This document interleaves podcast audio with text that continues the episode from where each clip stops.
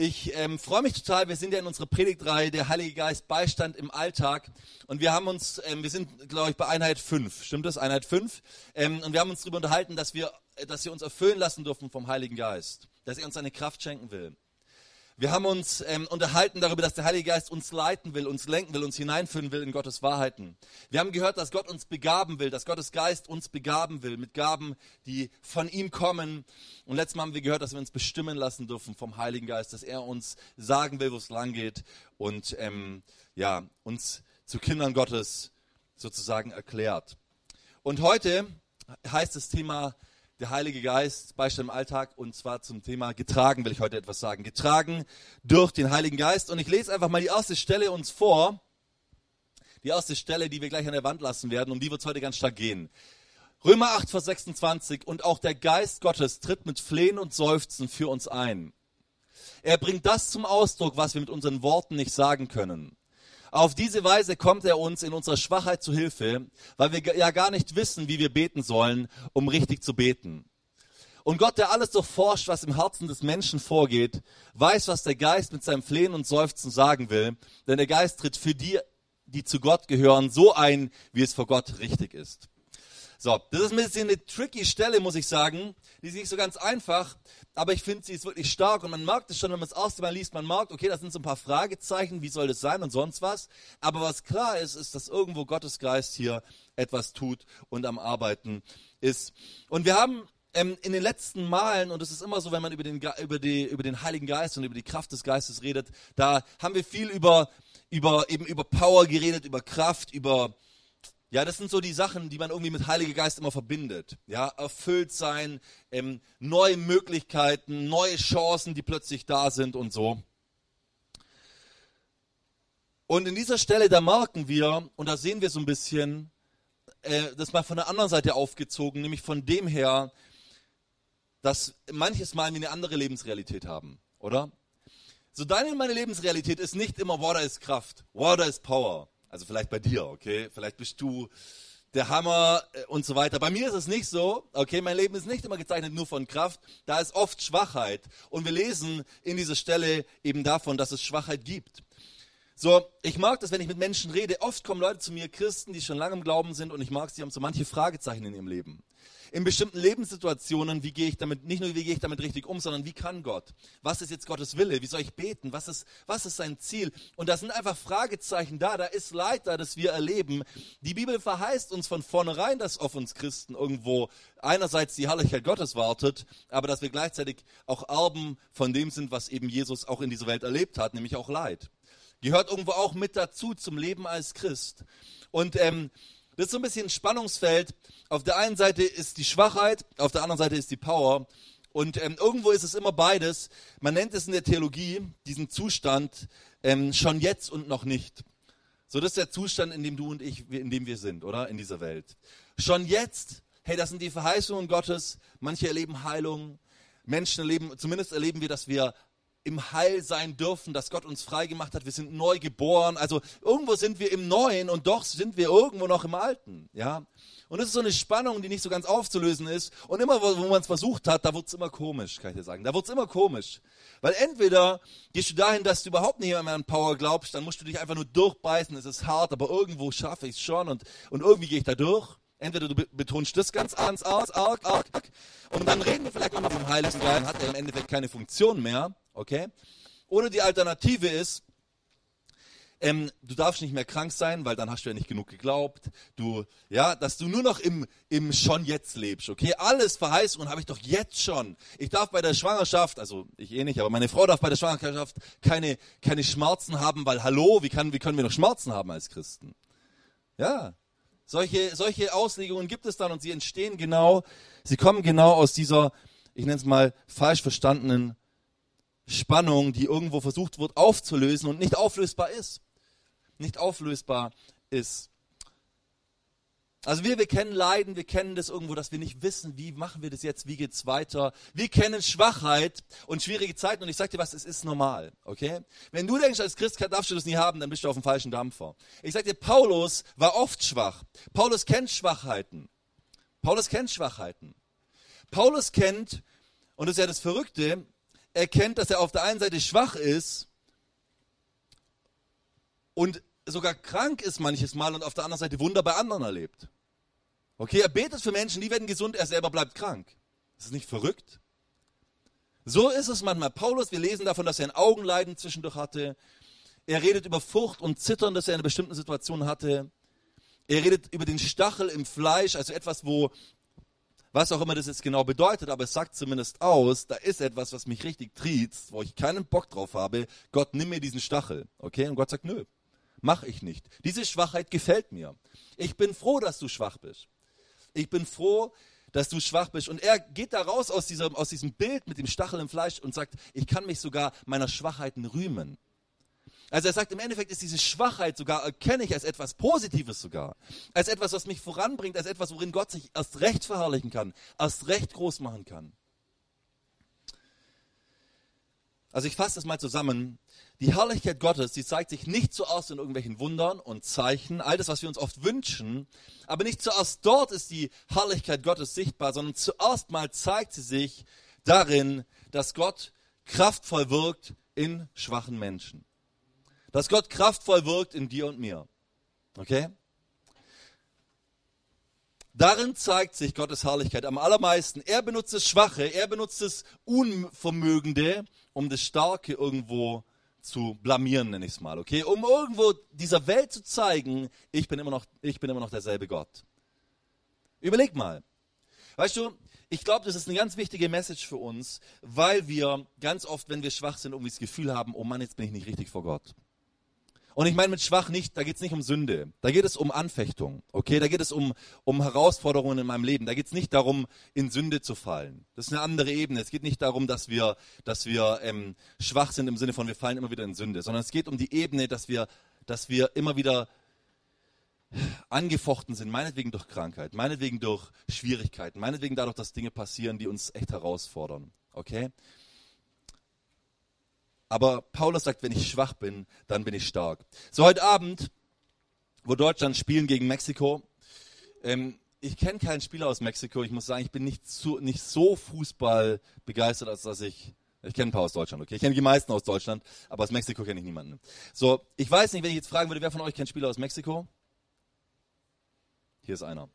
Okay, ähm, Respekt. Ähm, so Mexiko, wenn Mexiko heute Abend gewinnen sollte, das wäre wirklich eine Blamage. Ja, das wäre das wär wirklich eine Blamage. Also ich meine, keiner von uns kennt die, wahrscheinlich kennen die Mexikaner nicht mal ihre eigenen Spieler, weil wer kennt mexikanische Spieler? Das, die kennt niemand, okay? Die sind einfach wahrscheinlich nicht gut. Die, das ist es halt. Okay, also wenn wir heute Abend verlieren, das wäre schon eine große Blamage. Aber bei Gott ist es so, und ich glaube, das ist echt ein gutes Bild. Ich glaube, bei Gott ist es so, Gott nimmt sich das, das, schwächste Team, so Island oder so, ja, so und sagt mit den Typen, äh, Island hat das letzte Mal ein bisschen hoch gewonnen, von daher ist es ein nicht bestes Beispiel, aber er nimmt so, so ein Land, das überhaupt nichts zu bieten hat, die Spieler sind alle schlecht, das kann nichts, nimmt so ein Land und macht aus so einem Land, wenn wir das übertragen sehen wollen, als Trainer macht er die nächsten Sieger, macht er die Sieger der WM, okay? So arbeitet Gott. Gott nimmt sich nicht die Starken und macht damit, baut damit sein Reich, sondern er nimmt sich das Schwächste und baut damit und ist, wird damit Sieger, ja? So, das ist die Art, wie Gott arbeitet und wie Gott zu seinem Ziel kommt. Ähm, deshalb ist das Schwache gar nicht so schlecht. Aber die Korinther, wenn wir uns die anschauen, die Korinther, die, für die war das sehr befremdlich. Für die war das ganz schwierig, damit richtig umzugehen, dass Paulus auf der einen Seite manchmal schwach war dass sie ihn auch so erlebt haben in seiner Schwäche und dass auf der anderen Seite er irgendwie dieser große Apostel sein soll. Das hat irgendwie nicht in das Bild gepasst. Aber wie gesagt, es ist christliche Lebensrealität. Okay, es ist christliche Lebensrealität, der, dass wir auf der einen Seite schwach, schwach sind, Schwachheiten erleben und auf der anderen Seite hoffentlich Gottes Power in unserem Leben erleben, Gottes Kraft durch uns erleben. Ja. Ich glaube, nach außen hin kann man auch vieles verstecken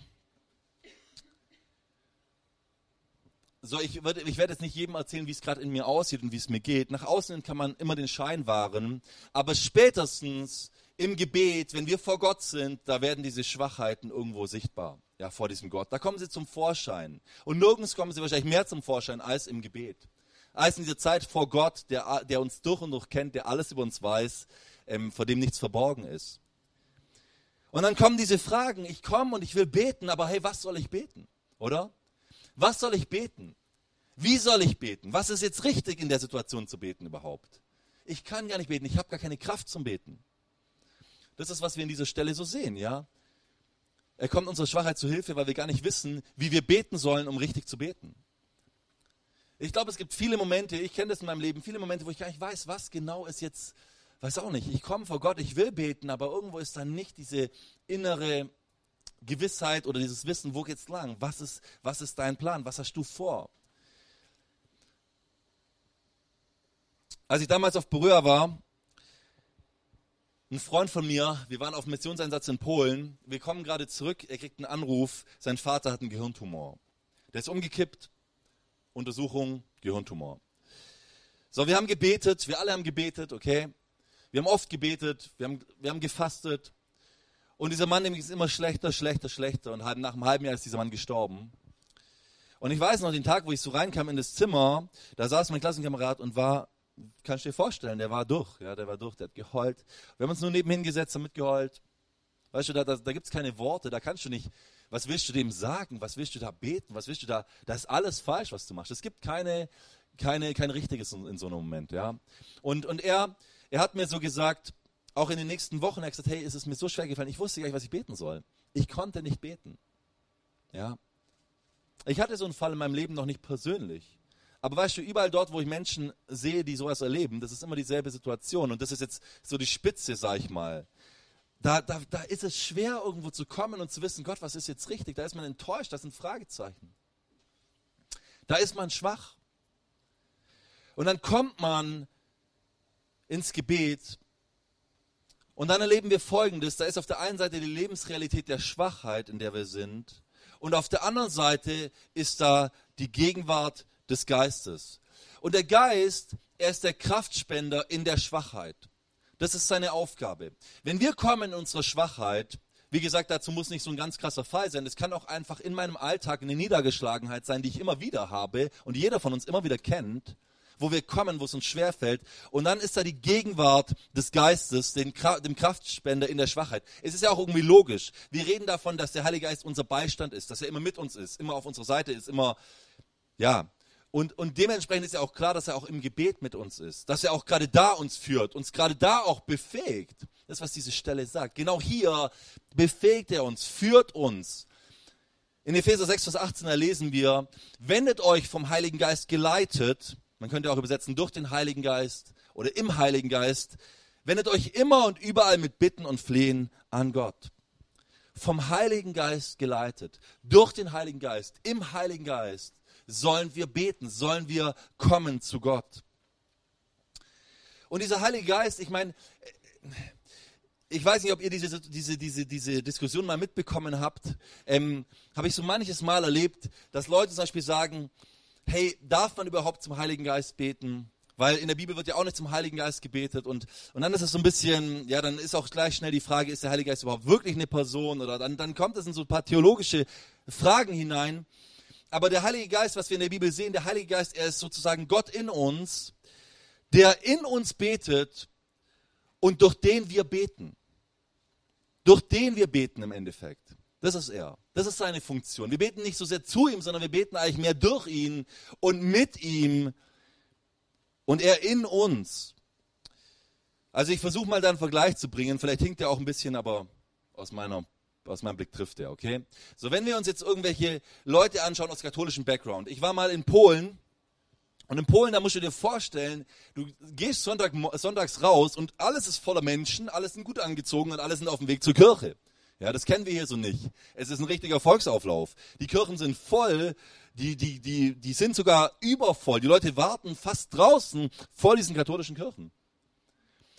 Und wenn du dann in so eine Kirche reingehst, auch mal unter der Woche, Du gehst in so eine Kirche rein, da siehst du viele Kerzen, viele Menschen, die da knien und die da beten. Und dann siehst du so Bilder, Maria und so Heilige und so.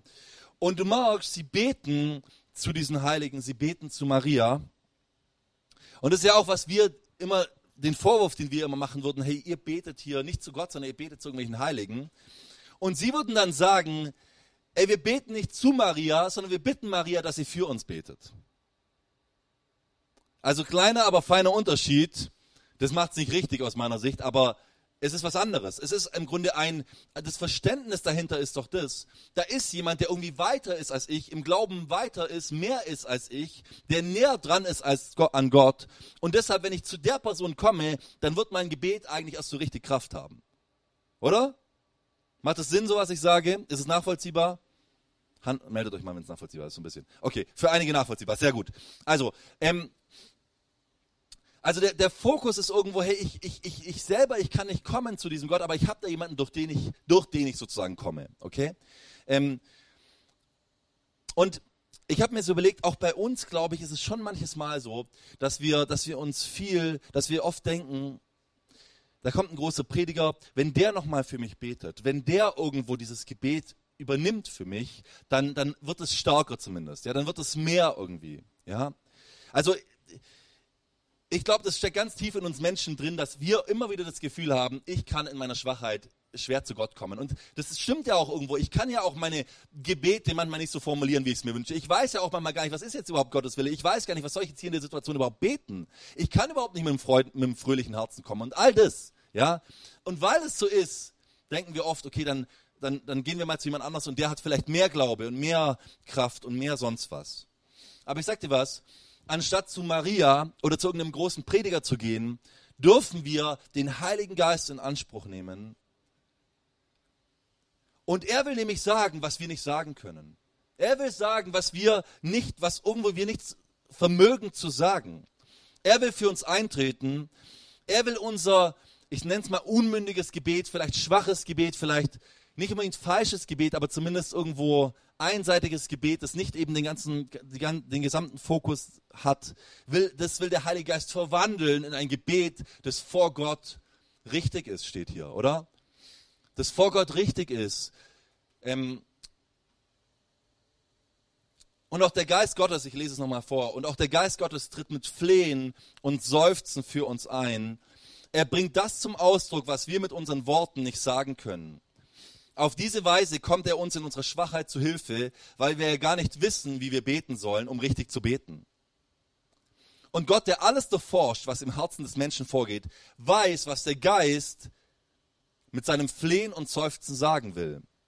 Also Gott sieht unser Herz und, und, und verbindet es mit dem Geist, der in uns, mit seinem Geist, der in uns ist, okay, und im Endeffekt das Ergebnis ist, der Geist tritt für die, die zu Gott gehören, so ein, wie es vor Gott richtig ist. Ja. So am Schluss kommen wir vielleicht mit unseren manchmal schwachen Gebeten aber schau mal, du darfst mit Zuversicht kommen, dass Gott diese schwachen Gebete, dass sein Geist diese schwachen Gebete verwandelt, richtig formt und sie in das hineinbringt, was wir eigentlich, was eigentlich für uns gut ist, okay? Du betest für irgendwas, wo du sagst, das bin ich mir sicher, das ist, wär, würde gut für mich, für mich sein. Und Gottes Geist in dir sagt, das ist nicht gut für dich. Und betet sein Ding, okay? Also verwandelt das Gebet und, und sagt, okay, das, was er sich eigentlich wünscht, ich mag das eigentlich woanders zu finden. Er weiß es nicht, aber ich weiß es. Und ich formuliere das vor diesem Gott so, dass klar ist, dass klar ist, dass das Ergebnis zwar dasselbe ist, aber der Weg ein anderer. Versteht ihr den Gedanken? Ähm, so das macht Gottes Geist in uns. Und Paulus, ihm ist vollkommen klar, auch in meinem Gebetsleben oder gerade, gerade in meinem Gebetsleben brauche ich den Heiligen Geist, brauche ich seine Führung, brauche ich seine Unterstützung und brauche ich seine Fürsprache. Ja? Wir denken immer, in jedem Bereich brauchen wir es nur nicht im, im Gebet. Ganz im Gegenteil, genau hier brauchen wir es am allermeisten. Genau hier brauchen wir es am allermeisten seine Fürsprache und seine Führung. So in diesem Zusammenhang, da müssen wir auch über die Gabe des Zungenredens reden. So, das ist so ein bisschen eine heikle Geschichte, weil ich, ich merke, es gibt, es gibt so Themen, die Gabe der Prophetie, es, es gibt so Gaben, die Gottes Geist schenkt und die sind irgendwo simpel und einfach, äh, so von außen her wie man die empfindet, okay? Und es gibt manche Sachen, zum Beispiel gerade die Gabe des Zungenredens, da tun wir uns einfach schwer. Die, die ist irgendwo herausfordernd, die gehen wir damit richtig um. Also Gabe des Zungenredens, das bedeutet eigentlich, dass Gott uns übernatürlich eine, in eine andere, also eine andere Sprache schenkt oder uns in einer anderen Sprache Wahrheiten aussprechen lässt, uns eine andere Sprache gibt und durch den Geist wird in dieser Sprache etwas Starkes und etwas Wahres vor Gott formuliert, sozusagen. Und wir lesen, dass diese Gabe eine Gabe zur Selbsterbauung ist. Ja, sie ist dafür da, dass wir uns selbst erbauen. Sie ist, da geht es um mich und Gott, nicht so sehr um alle anderen, sondern primär um mich und Gott. Ja, sie ist zu Gott hin. Sie ist dafür, den eigenen Glauben zu stärken. Und es sind eben Geheimnisse, die nur Gott versteht. Man weiß nicht, was man betet, aber man weiß, dass der Geist in einem dieses Gebet, dass es ein gutes Gebet ist. Ja? Wenn jemand in einer von Gott eingegebenen Sprache redet, heißt es, richten sich seine Worte nicht an Menschen, sondern an Gott. Keiner versteht ihn. Was er durch Gottes Geist gewirkt ausspricht, bleibt ein Geheimnis. Also das ist eine Sprache, die Gott irgendwo schenkt, die wir nicht aus uns heraus produzieren können, die wir auch nicht einfach irgendwie erlernen können, sondern es ist eine Sprache, die Gott schenkt. Und diese Sprache richtet sich nicht an andere Menschen, sondern an Gott. Okay? Ist eine Art von Gebet an Gott.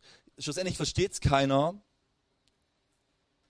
Es bleibt ein Geheimnis, aber Gott versteht es. Und schau mal, wenn Gottes Geist in uns wirkt und seine Gebete formulieren kann und, und umformulieren kann, dann kann er das auch auf diese Sprache machen. So, Paulus sagt einmal, ich will in Zungen beten, ich will aber auch normal beten. Ich will in Zungen beten, ich will aber auch normal beten. Also Paulus will auf beide Weise beten und dann sagt er, ich will auf beide Weise beten, auf die, bei der nur mein Geist zu Gott spricht, aber auch auf die, bei der mein Verstand tätig ist. Ich will auf die Weise singen, bei der nur mein Geist Gott lobt, aber auch auf die Weise, bei der mein Verstand, Verstand tätig ist. Also Paulus sagt im Endeffekt, hey, ich, ich will ganz normal beten, so dass ich absolut, dass mein Kopf absolut mitkommt. Aber ich will auch durch den Geist geführt beten und einfach, das, das, der Vorteil an diesem Gebet, sagt er doch im Endeffekt, die Bürde des eigenen Verstandes ist nicht da. Ja, die, die, die Last irgendwie, dass ich das verstehen muss, dass ich das irgendwo alles nachvollziehen muss, diese Last ist nicht da. Die ist irgendwo weg. Gebet durch den Heiligen Geist zu Gott ohne diese Bürde. Ich sage nicht, dass das, was hier steht, alles Zungenrede ist. Das meine ich nicht. Ich will damit sagen, die Zungenrede ist so ein Aspekt, der irgendwo damit aufgeführt gehört, wenn wir darüber reden, dass der Heilige Geist durch uns betet. Ja. Und Paulus, er sagt einmal zu den Korinthern, und wir müssen uns vorstellen, die Korinther, das sind so Typen, die im Thema Zungenrede ziemlich übertreiben, okay, da irgendwo kein Maß kennen, ja. Und er sagt diesen Leuten, ich danke meinem Gott, dass ich mehr in Zungen bete als ihr alle. Dass ich mehr in anderen Sprachen bete, in Engelssprachen, in unverständlichen Sprachen, in göttlichen Sprachen als ihr alle. Und da siehst du, für Paulus ist es eine Lebensrealität, die sein Gebetsleben absolut irgendwo beeinflusst, die absolut in sein Gebetsleben irgendwo mit reingehört. Für Paulus war die Zungenrede ein wichtiges Element seines Gebetslebens. Und schau mal, das, was ich jetzt gesagt habe, das ist eigentlich zur Selbsterbauung, ja, das ist etwas, was zwischen mir und Gott sich abspielt. Das ist etwas, was nicht für meinen Verstand gedacht ist, sondern was, was Gottes Geist in mir wirkt vor diesem Gott. Ja? Und dieser große Apostel, überleg mal, hat trotzdem nötig, mehr in Zungen zu beten als alle. Weißt du, das sagt mir etwas. Und es sagt mir, dass diese Gabe etwas ist, was wir, wonach wir uns ausstrecken dürfen, wo wir den Hunger danach haben dürfen ähm, nicht, nicht den ungesunden Hunger im Sinne von, wenn nicht dann, so, sondern einfach in dem Sinne, dass ich merke, ich brauche Auferbauung. Wenn Paulus das gebraucht hat, wenn es absolutes intensives Teil seines Gebetslebens war, dann darf, das, darf ich mich auch fragen, vielleicht muss das auch Teil meines Gebetslebens sein. Und ich finde interessant, dass gerade in 1. Korinther 14, wo diese ganzen Stellen eben so vorkommen, dass es da ganz oft heißt, strebt nach höheren Gaben. Strebt danach, danach dass ihr zur Erbauung der Gemeinde Überfluss habt. Strebt danach, ich glaube, das kommt drei, vier, fünf Mal vor, strebt danach. Und du merkst, Gaben haben, hat etwas zu tun mit nach etwas streben. Ja? Ich stelle so fest, wenn wir von geistlichen Gaben reden, dann sind wir ganz oft so, äh, wir beten einmal und dann haben wir es halt nicht bekommen und dann haben wir es halt nicht. Aber geistliche Gaben haben was mit einer, mit Streben. Also Streben ist ja irgendwo was dranbleiben, was sich durchboxen, mal Ausdauer haben in den Sachen. Strebt nach Gaben. Und es ist ja auch interessant, ich merke, Paulus sagt eigentlich auch unterm Strich damit ja, wer nicht danach strebt, wird wenig haben oder wird keine haben. Wer danach strebt, der könnte mehr haben. Ja? Also von daher ist es etwas, wo wir ermutigt sind, wo wir herausgefordert sind, uns nach diesen Dingen auszustrecken. Und wie gesagt, also das, was ich sehe, ist, dass es auch irgendwo etwas ist, was für mein Leben einfach wirklich wertvoll ist, für mein Gebetsleben wertvoll ist. Für mich persönlich einfach wertvoll ist und mir hilft, irgendwo zu beten.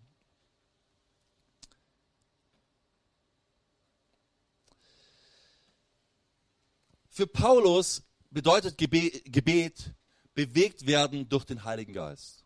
Für Paulus bedeutet Gebet bewegt werden durch den Heiligen Geist.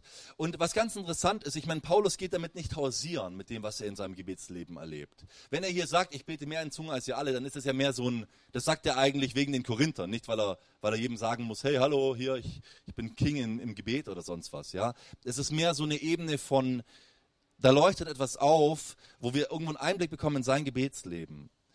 Ähm, oder wir sehen zum Beispiel an einer anderen Stelle, dass er entrückt wurde in den siebten Himmel. Keine Ahnung, was damit gemeint ist. Er will das auch gar nicht größer beschreiben. Es ist mehr so ein, so ein er verteidigt sich eigentlich mit dieser Aussage, ja. Er geht auch damit nicht hausieren. Ihn nervt eigentlich, dass er sagen muss. Aber du kriegst einen Einblick in seinem Gebetsleben. Da hat der, da erlebt er irgendwo schon starke Sachen, ja.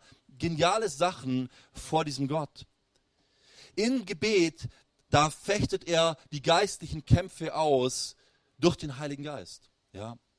Diese Stelle, die ich vorher vorgelesen habe aus dem Epheserbrief, ich lese sie nochmal vor. Wendet euch vom Heiligen Geist geleitet, leitet, leitet, oder durch den Heiligen Geist wendet euch immer wieder und überall mit Bitten und Flehen an Gott. Und das ist eigentlich die Stelle, die nach der ganzen, nach der Thematik ähm, Waffenrüstung Gottes, geistige Kriegführung, danach sagt er das. Im Anhang, im Anschluss an das. Also den geistlichen Kampf, den fechtet er in seiner Gebetszeit aus und er weiß, er braucht dazu den Heiligen Geist, der ihm hilft zu beten, der ihm hilft zu beten. Hier in dieser Zeit, Gebetsleben bedeutet für ihn danken, trotz nicht verstehen. Obwohl er nicht immer versteht, warum Dinge passieren. Durch den Heiligen Geist kann er trotzdem Gott danken, weil der Heilige Geist ihm Dinge aufzeigt, Wahrheiten aufzeigt, Herrlichkeit aufzeigt, das Erbe aufzeigt, das er schon hat. Sein Gebetsleben ist ein Beten in Abhängigkeit vom Heiligen Geist. Mit dem Wissen, hey, meine Gebete, die gehen manches Mal vorbei. Meine Gebete, die sind manchmal, manches Mal gar nicht so, dass, die, die treffen eigentlich gar nicht das, was, was ich brauche und was eigentlich vor Gott richtig ist. Aber gleichzeitig ist da diese Zuversicht, diese Zuversicht, hey, der Heilige Geist, er wird meine Gebete verwandeln in das, wie Gott es sich vorstellt. Okay? Und ich glaube, das hat Paulus zu einem krassen, powervollen Lebensstil, Gebetslebensstil geführt. Paulus, sein Gebetsleben war stark, war unglaublich powervoll. Da sind Dinge passiert und ich finde es so interessant. Paulus, nach außen hin, finde ich, wirkt der Typ nicht so hardcore übertrieben charismatisch. Kann ich mich ja korrigieren. Ich finde, nach innen empfindest du vielmehr, dass sein Gebetsleben eine unglaublich krasse Dimension hat, dass er da unglaublich starke Dinge und Wahrheiten erkennt und erlebt und ja, nach außen hin zeigt sich das relativ nüchtern, relativ sachlich, oder? Relativ geordnet. Aber der Hintergrund ist entscheidend, okay? Der Hintergrund ist entscheidend. Und persönlich stelle ich fest und glaube, dass von vielen, von vielen Christen das Gebetsleben echt noch wirklich mehr und stärker werden kann. Ja? Also lass mich mal ein paar ähm, Sachen sagen, die ich so empfinde bei vielen, bei vielen, ich sage jetzt von uns, mir geht es jetzt nicht um uns hier, die wir hier sitzen, sondern bei vielen Christen, mit denen ich so rede, okay? Zum einen ist das Gebetsleben nicht sonderlich ergiebig, okay? Es ist eher selten, es ist ähm, eher kurz, es ist, man, man betet vor allem vorgefertigte Gebete oder, oder Gebete, wie man schon immer gebetet hat, sage ich mal, ja. Das, das ändert sich nicht großartig. Es ist irgendwo was, auf was Starres. Es ist reduziert auf Sorgen ablegen, manches Mal. Oder, oder man, man dankt zwar Gott, aber mehr so als ein Prinzip, das halt schon immer richtig war. Ja, man dankt halt am Anfang. Und man weiß nicht so ganz, wie man beten soll. Ja im Endeffekt beginnt alles mit dem Gebetsleben. Das Gebetsleben ist das Entscheidende. Alles andere ist ein Output aus dem, was bei dir zu Hause, ich nenne mal, ich sag mal bei dir zu Hause, was bei dir in deinem persönlichen Beziehung mit Gott geht. Alles andere ist nur der Output, ja. Das Entscheidende ist in deinem Gebetsleben. Da darfst du immer wieder fragen, bin ich da noch richtig? Da darfst du immer wieder fragen, wo darf ich nachjustieren? Und ich will uns mal ein paar praktische Tipps geben, wir haben vielleicht schon manches Mal praktische Tipps gehört, aber ich will das mal ein bisschen von der Dimension des Geistes her sagen. Zum einen, und es zählt immer, such dir einen Ort, wo du ein bisschen mal für dich Ruhe hast. Okay, such dir einen ruhigen Ort. Und ich will äh, noch eine Sache. Wenn ich das, diese Tipps, die ich jetzt gebe, das sind für mich nicht so der Tipps, wo ich sagen würde, die, ähm, das ist was für das Alltägliche. Okay? Es, es geht mir nicht um das Alltägliche, sondern es geht mir um um äh, diese Dimension des Gebetslebens, wo ich glaube, dass Paulus sie immer wieder erlebt hat. So, das eine ist, such dir regelmäßig einen ruhigen Ort. Okay, ein Ort, wo du, und bring Zeit mit, okay? Irgendwo, wo du, schalt dein Handy ab, wo, du, wo, wo es nur um dich und Gott geht. Ich glaube, das ist ein großes Problem. Ich kann natürlich auch in der U-Bahn beten und das ist gut und ich finde es eine super Angewohnheit, regelmäßig in der U-Bahn oder wo auch immer man unterwegs ist, zu beten. Aber ich glaube, es braucht darüber hinaus Zeiten, wo man einfach mal Ruhe hat, wo einfach mal niemand da ist, wo man einfach mal sich einfach nur auf Gott konzentrieren kann, wo nichts mich ablenkt, wo ich ein bisschen Zeit mitbringe, noch mal mehr als sonst, okay? Dann das zweite ist, mach dir Lobpreismusik an. Das hört sich jetzt vielleicht simpel an, aber ich glaube, Lobpreismusik ist ein ganz entscheidender Punkt. Ich glaube überhaupt, Gesang ist etwas, unsere Kultur kennt das nicht mehr so arg. Wir singen nicht mehr so arg, außer in den Kirchen. Ich kenne kein einziges Volkslied in dem Sinne, das, wo, wo wir im Kreis rumtanzen würden und irgendwie, ja, so wie irgendwelche Schotten, die das regelmäßig machen oder so. Das kennen wir bei uns nicht. Das ist unsere Kultur, gibt es heute nicht mehr her. Aber zu allen Zeiten war Musik ein Mittel, um Freude zu bekommen, um, ja, auch, auch irgendwo der Transzendenz, sag ich mal, ja. Es ist doch nicht umsonst so, dass Musik etwas unglaublich Manipulatives sein kann. Etwas unglaublich Beeinflussendes. Stell dir mal vor, stell dir jetzt mal vor, ähm, Titanic, ich wäre jetzt äh, Rose. Macht die so? Rose. Wie macht die? Ich weiß nicht. So, okay, so, sorry. Ich wäre jetzt Rose, okay? Und jetzt stell dir mal diese Szene vor, ohne Musik. Das wäre die schlechteste Szene aller Zeiten. Ich würde denken, ja, wann schmeißt denn jetzt endlich rein? Okay, das war jetzt böse. Aber Nein, versteht ihr? Also Mus Musik ist sowas Entscheidendes, okay? Deshalb singen, singen, wir hier auch Lobpreislieder, weil wir einfach merken, das, das, das berührt einen Teil unserer Seele, unseres Herzens, unseres Inneren, das irgendwo und löst Emotionen aus, das irgendwo jetzt einfach Worte nicht auslösen können, ja? Deshalb war es auch immer ein Mittel, das Gott benutzt hat und das Gott auch geschenkt hat. Das ist ja nicht irgendwie das ist was ganz Normales, Natürliches, was Gott von vornherein geschenkt hat. Wir sehen in den Psalmen einen David in seinen schwierigen Zeiten. Er, er singt Lobpreislieder, er, er schreibt Psalmen, er verarbeitet so sein Leben irgendwo, ja, und kommt so in Gottes Gegenwart. Lass wirklich Lobpreismusik ein, ein großer Teil sein, ohne dass du, dass es dir zum Götze wird, okay? Es gibt eine andere Seite, das stimmt, ohne dass es dir zum Götze wird und ohne dass es dich, dass du nicht mehr ohne kannst, okay? Das gibt es nämlich auch manches Mal. Und am Schluss ist man ganz schnell dabei, dass man im Grunde auf jedes Lied, vollkommen egal, was es für ein Lied ist, äh, tolle Gefühle hat. Ja, darum geht es ja nicht. Es geht wirklich darum, einfach, es hilft dir, irgendwo dich auf Gott auszurichten und Dinge nochmal anders zu verstehen und anders, anders aufnehmen zu können, Wahrheiten anders zu verstehen. Das dritte, was ich dir empfehle, sag erstmal nichts in deinem Gebet. Sag erstmal nichts. Werd ruhig vor Gott. Wisst ihr, ich, ich bin immer ein bisschen, ich, ich sage immer den meisten Leuten nicht so viel Ruhe weil mir immer prinzipiell die Christen zu leise sind. Okay?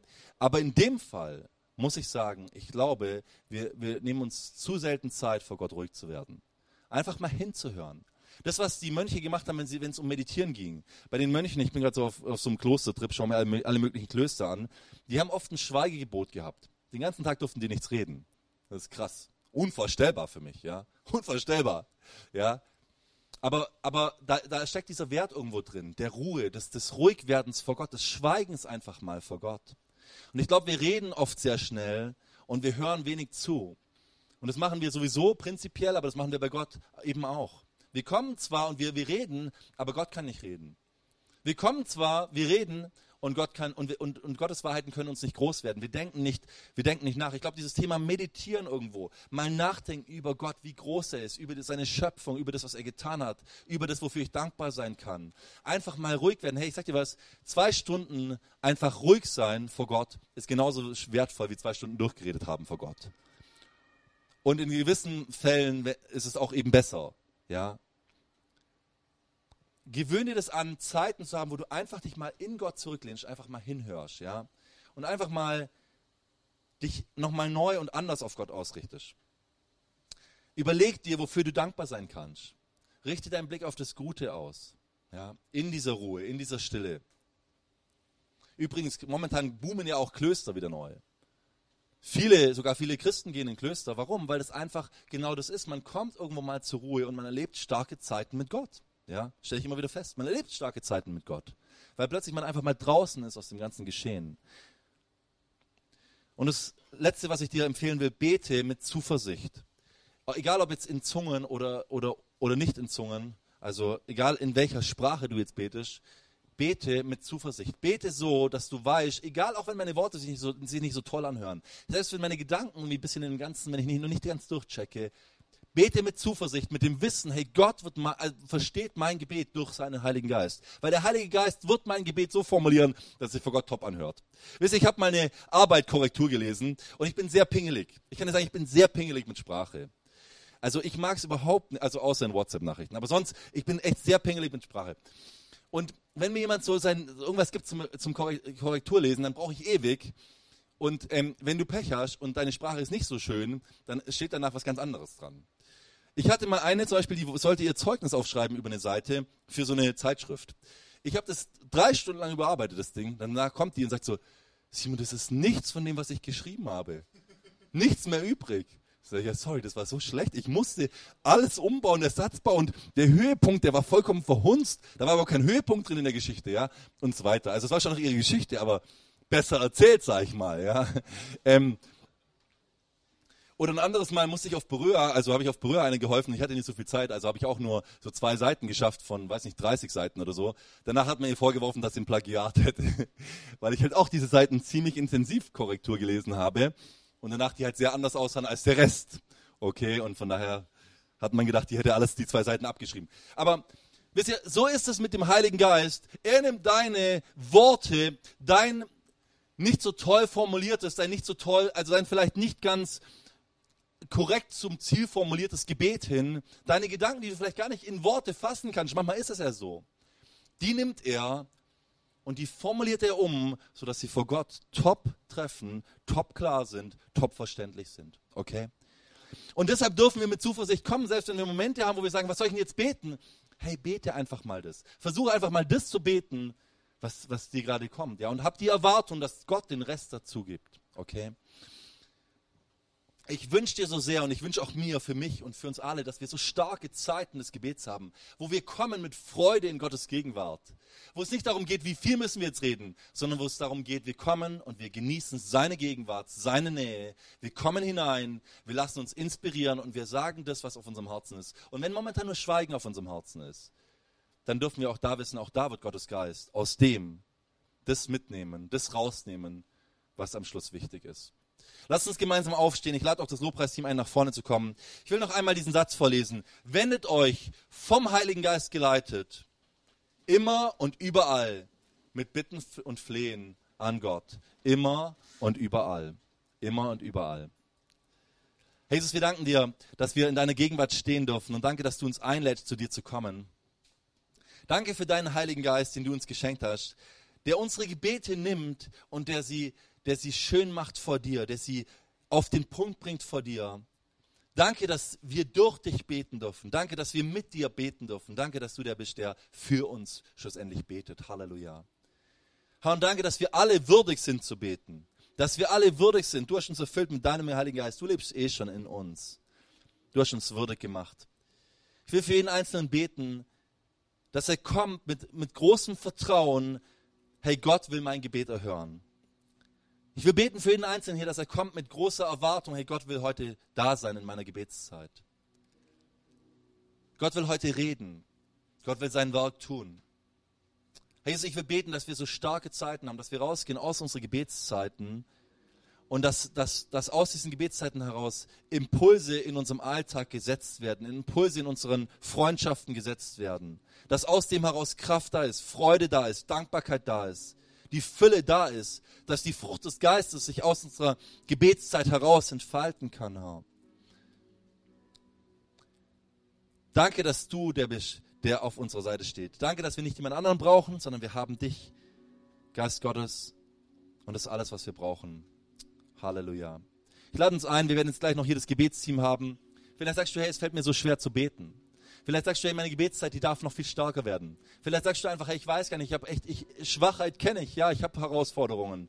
Ich brauche Gottes Wirken in meinem Leben. Du darfst kommen, darfst dich segnen lassen, wir beten gern für dich. Vielleicht sagst du, hey, ich, ich will mich ausstrecken nach Gottes Gaben und ich will mich auch vielleicht ausstrecken nach der Zungenrede. Komm nach vorne, wir beten gerne für dich. Wir versprechen dir gar nichts. Wir versprechen dir, dass Gott gut ist und dass er weiß, was du brauchst und dass er dein Gebet richtig hört. Das versprechen wir dir, okay? Deshalb lass gerne für dich beten.